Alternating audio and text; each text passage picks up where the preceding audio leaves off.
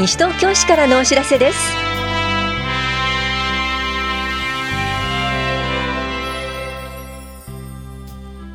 今日は入学通知書。年度末年度始めの市民課窓口混雑状況などについてお知らせします。インタビュールームお話は西東京市社会教育課の亀田直美さん。テーマはみんなで作る下野谷遺跡の未来です。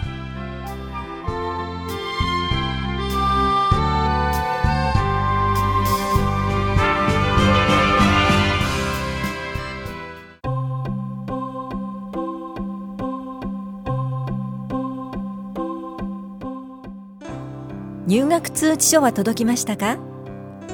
私立小中学校へ入学するお子さんの保護者の方に入学通知書をお送りしました。まだ届いていない方はご連絡ください。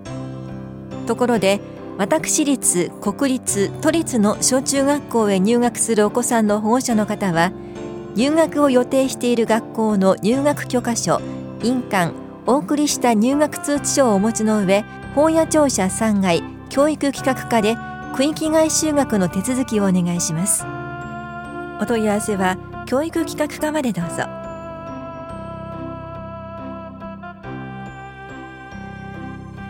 年度末年度初めの市民課窓口の混雑緩和にご協力ください。住所の移動が多くなることに加えマイナンバーカードの交付なども行われるため3月中旬から4月上旬までは窓口が特に混雑します。ご迷惑をおかけしますがご理解とご協力をお願いします。特に混雑が予想される日は3月25日月曜日29日金曜日30日土曜日と4月1日月曜日です。また3月1日号の広報西東京には窓口の混雑予想が掲載されています。ご覧の上混雑緩和にご協力をお願いします。手続き期間は市外への転出はおおむね2週間前から。市内への転入転居は引っ越し後2週間以内です。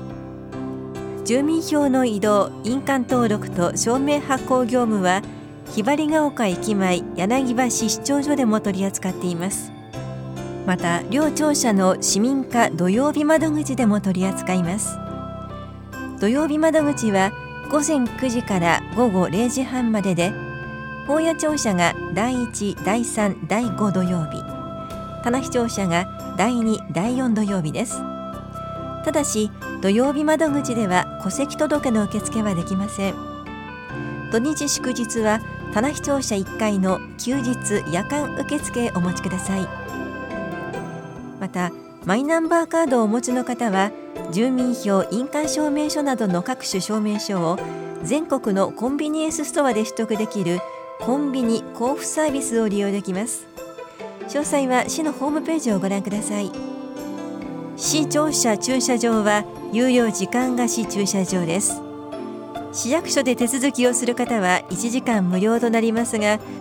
混雑時に待ち時間が長くなり超過した分は有料になります。駐車場の駐車台数には限りがありますので来庁の際には公共交通機関をご利用ください。棚視聴者本屋庁舎市民課からのお知らせでした。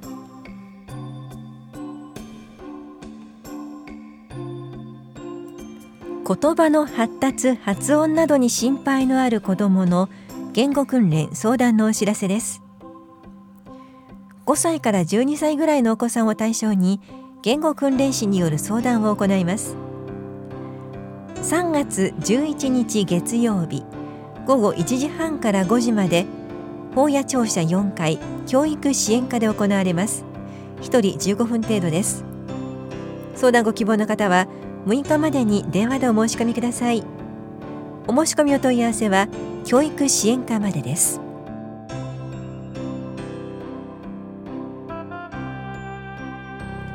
我が家の耐震診断をしましょう。地震災害に備えるため建物の設計図をもとに簡易耐震診断をし皆さんが抱える問題への指導助言などの無料相談を毎月両庁舎で交互に行っています。対象となるのは市内にある地上2階建て以下の木造戸建て住宅で自ら所有し居住している住宅。原則として昭和56年6月施行の新耐震設計基準以前に建築した住宅です。相談には住みよい町を作る会に所属する相談員が当たります。定員は8人で申し込み順となります。次回は3月9日土曜日午前9時半から午後0時半まで棚視聴者5回で行われます。相談ご希望の方は6日までに電話でお申し込みください。お申し込みお問い合わせは都市計画課までどうぞ。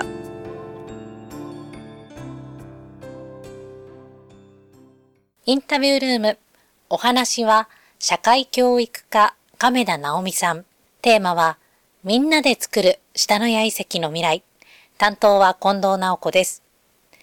もうすぐ3月10日、この日は下野谷遺跡にとって大切な日なんですよね。はい、そうなんです。下野谷遺跡というのは縄文時代の遺跡なんですけれども、それが国の宝物、それ国の史跡と言いますけれども、それに指定されたのがちょうど平成27年の3月10日になるんです。ですので、私たちはこの日を下野谷の日とか、下野谷のお誕生日なんて一部では呼んでいます。さて、ではその下野谷遺跡について改めてお話を伺っていきます。今でいう西東京市内のどのあたりにあったんでしょうか？東伏見の駅から歩いて7分ぐらいのところに石神井川というのが流れてましてその石神井川をこう上がった高台の上そこに下野谷遺跡があります。でこの下野谷遺跡は全体の広さは13万4千平米でとても大きいんですね。でそこに2つの縄文時代の村があります。えっ、と、2つの村、だいたい今から4000年から5000年前の縄文時代のちょうど真ん中辺にできた村です。東西に村が2つあるんですけれども、そのうちの西側の村、これがですね、あの、丸々こう残りが良くて、こんな都会の中でも今でも縄文時代の遺跡が残っているのはすごいなということで、下の谷遺跡は国の史跡っていうふうになりました。いろいろと発掘作業をされているということですけど、これはいつからやってらっしゃるんですか？使ったのはもう戦前にはもう土器が出てるって分かってたらしいんですけれども実際に初めて調査が入ったのは1974年になります。でそこからあの例えばお家を建てたりする時に事前の調査をしたりとかそういうことがずっと続いてきましてでそのだんだんその遺跡の様子っていうのが分かってきたんですね。でそれであのたくさんの土器やたくさんの石器それからたくさんの家の跡が見つかってきましてでこれはもうすごい遺跡だっていうことが分かってきました。はい、下野谷遺跡、えー、現在はどうなってるんでしょうか？はい、あの部分的には家が建っています。もちろん。それからあのマンションが建ったりしてるところもあります。そういうところは調査をして記録を取ってっていう形になるんですけれども、ただあの、ありがたいことにですね、一部分は保護をできるようになってまして、今はあの、下野谷遺跡公園っていうのが一部にあります。その下野谷遺跡公園で、今度、現地説明会が行われると。そうなんです。あの、遺跡公園自体というよりもですね、遺跡公園の両隣に実は今空き地になっている部分があるんですけれども、これから先ですね、その辺り一帯を整備をして、今は遺跡の公園っていうふうに今なってますけれども、それを史跡のもう少し縄文時代分かっていただけるような形に整備をしたいなと思ってるんですね。その整備に先立って、えー、地下がどうなってるかというようなことをちょっと調べなければいけないということがありまして、その発掘調査を行うんです。そこの場所で皆さんに遺跡、こんな遺跡なんだよっていうのを分かっていただけるような、そんな見学会を開催したいと思ってます。では改めて日時、そして場所や持ち物などあれば教えてください。はい。えっ、ー、と、日時がですね、お誕生日の前の日になります。3月9日土曜日です。場所はですね、集合場所は下野谷遺跡公園。に集合になります。2回行いまして、1回目が午前11時から正午まで。で、2回目が午後2時から3時まで。この間に来ていただきましたら、えー、順繰りにといいますか、その間にあのご説明をするような形になります。はい特別な持ち物はありません。ただ、やっぱり靴とかはですね、ちょっと遺跡にこう穴が開いてしまうとかっていうこともありますので、なるべくハイヒールではなくて、はい、そういったちょっと平たい底の靴で汚れてもいいような靴で着ていただけるといいかなと思います。あと申し込みはあの必要ありませんので、当日そのまま遺跡公園の方にいらっしゃっていただければと思います。その他、えー、下野谷遺跡に関連するイベントまた3月中にあるんですね。どんなイベントでしょう？はい。もう一つはですね、美味しく楽しく縄文土器を観察しようっていう形で、ドッキーというのを作ったと思ってます。ドッキー？はい。ドッキーというのはですね、はい土器の形をしたクッキーこれドッキーと呼んでるんですけどもそういったものを作ろうと思ってますこれは3月24日日曜日に東伏見小学校をお借りして、えー、開催します、はいこちらは事前の申し込みとか定員はありますか？はい、あります。えっ、ー、とですね、一応小学校3年生以上の方にさせていただいてまして、定員15名でお願いしています。で、申し込みは3月4日の月曜日午前10時から、えー、社会教育課までお電話のみになるんですけれども、受付をしておりますのでお電話いただければと思います。電話番号が438-4079になります。さて、最後になりますが、亀田さん、お聞きの市民の皆さんへ一言お願いします。はい。先ほどもお話ししたんですけれども、これから先ですね、下野屋遺跡の一部を整備をして、皆さんに縄文時代の雰囲気、縄文時代の景色、それから縄文人の感じたこと、そんなことをですね、あの、分かっていただけるような場所を作っていきたいと思っています。で、それが皆さんの町の宝、市の宝になっていくようなところを作っていきたいと思っています。その時には、あの、私たちがこの市役所がこう作ってしまうのではなくて、みんなで一緒にそういったものを作っていきたいと思いますので、えー、こちらにも先ほど言っていただいたんですけれども、みんなで作る下の谷遺跡の未来ということで、えー、過去のものですけど、未来をみんなで作ろうという形で、えー、進めていきたいと思います。ぜひ皆さんと一緒に縄文時代を東京の中にですね、再現させたいと思いますので、一緒に参加していただければと思います。ありがとうございます。インタビュールーム。テーマは、みんなで作る下の谷遺跡の未来。お話は社会教育課亀田直美さんでした。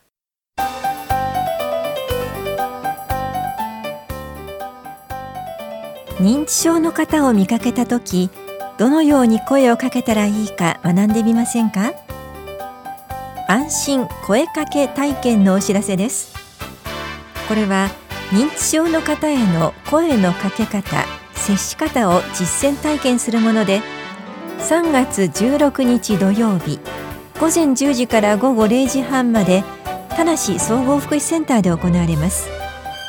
電話で申し込む方は3月8日までメールの方は10日までにお申し込みください。なお定員は30人で申し込み順となります。お申し込みお問い合わせは大谷保健福祉総合センター高齢者支援課までです。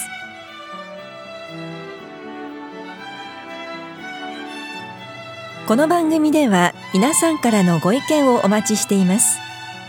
FM 西東京西東京市からのお知らせ係までお寄せください。またお知らせについての詳しい内容は広報西東京や西東京市ウェブをご覧いただくか西東京市役所までお問い合わせください。電話番号は042-464-1311 042-464-1311番です。以上西東京市からのお知らせ亀井さゆりでした。